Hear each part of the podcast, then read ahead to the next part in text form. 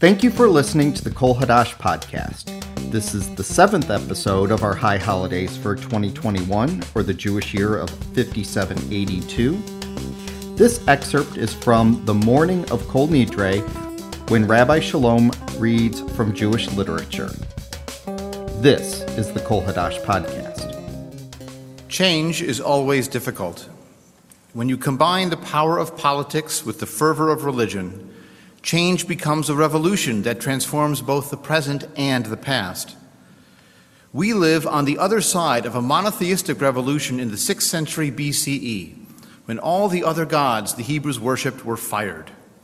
This divinity downsizing left just one Jewish God standing Yahweh in his undivided Beit El, his house of God.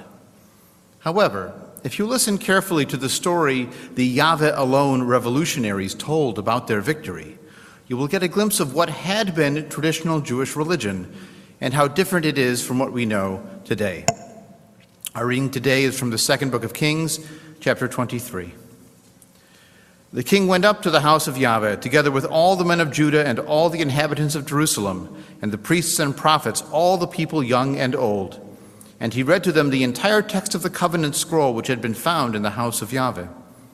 The king stood by the pillar and solemnized the covenant before Yahweh that they would follow Yahweh and observe his commandments, his injunctions, and his laws with all their heart and soul, that they would fulfill all the terms of this covenant as inscribed upon the scroll.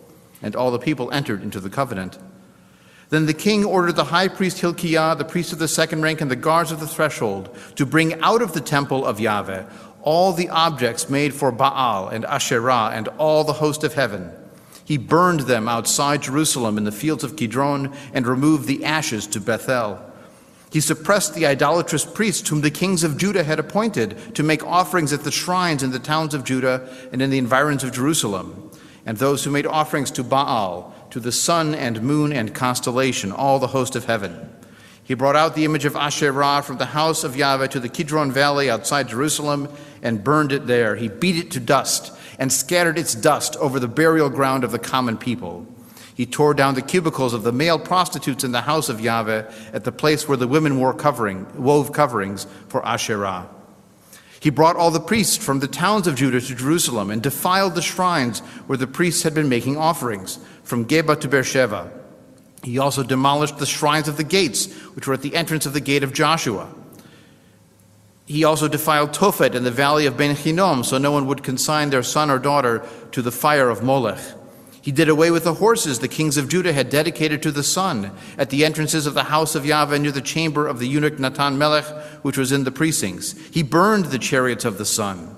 The king tore down the altars made by the kings of Judah on the roof by the upper chamber of Achaz, and the altars made by Manasseh in the two courts of the house of Yahweh. The king also defiled the shrines facing Jerusalem to the south of the Mount of the Destroyer, which King Solomon of Israel had built for Ashtoreth, the abomination of the Sidonians, for Chemosh, the abomination of Moab, and for Milcom, the detestable thing of the Ammonites. He shattered their pillars and cut down their sacred posts and covered their sites with human bones. Josiah also abolished all the cult places in the towns of Samaria, which the kings of Israel had built. He dealt with them just as he had done to Bethel. He slew on the altars all the priests of the shrines who were there, and he burned human bones on them, and then he returned to Jerusalem. The king commanded all the people offer the Passover sacrifice to Yahweh your God as prescribed in this scroll of the covenant.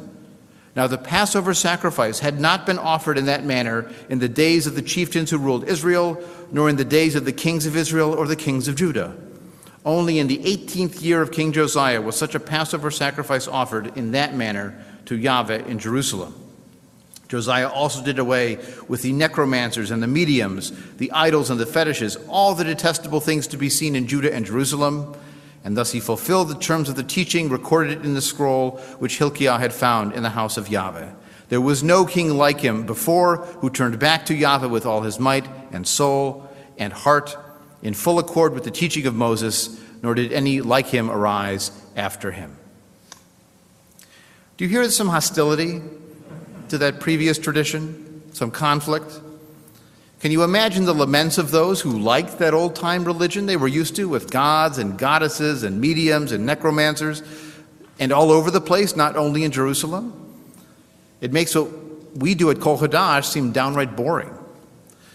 Do you hear the revolution taking place? A century earlier, another Hebrew king, Hezekiah, had tried to clean up Judean religion for Yahweh, but he obviously did not go far enough if Josiah still had all this work to do. What Josiah destroyed had been Judean religion for centuries. And now the complaints we heard against Jeremiah on Rosh Hashanah about the Queen of Heaven have some historical context. Did you hear the new beginning? If the book of the covenant that Josiah found, or found, aka established as authoritative, was indeed the Torah Moshe, the Torah of Moses, as tradition believes, a Torah that was studied by King David and followed by all the good kings, how is it that from the days of the judges, just after Moses, all the way through all of the kings, they had never done Passover correctly? Did they just forget to read the book of Exodus? Or was this book of the covenant something new, claiming to be something old? Scholars mostly think it was the book of Deuteronomy, given the rhetoric of with all his might and all his heart and all his soul. Today, we live in a time of great changes.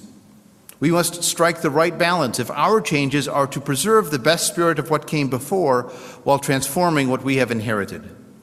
How do we remember? How should we create? Each generation makes choices.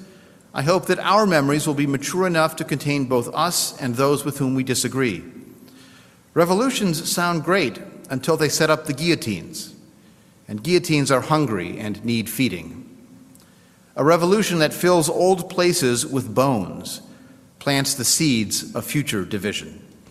Thank you for listening to the Kol Hadash podcast. To learn more, support, and membership to Kol Hadash, visit K O L H A D A S H dot com. To learn more about secular humanistic Judaism, visit shj.org.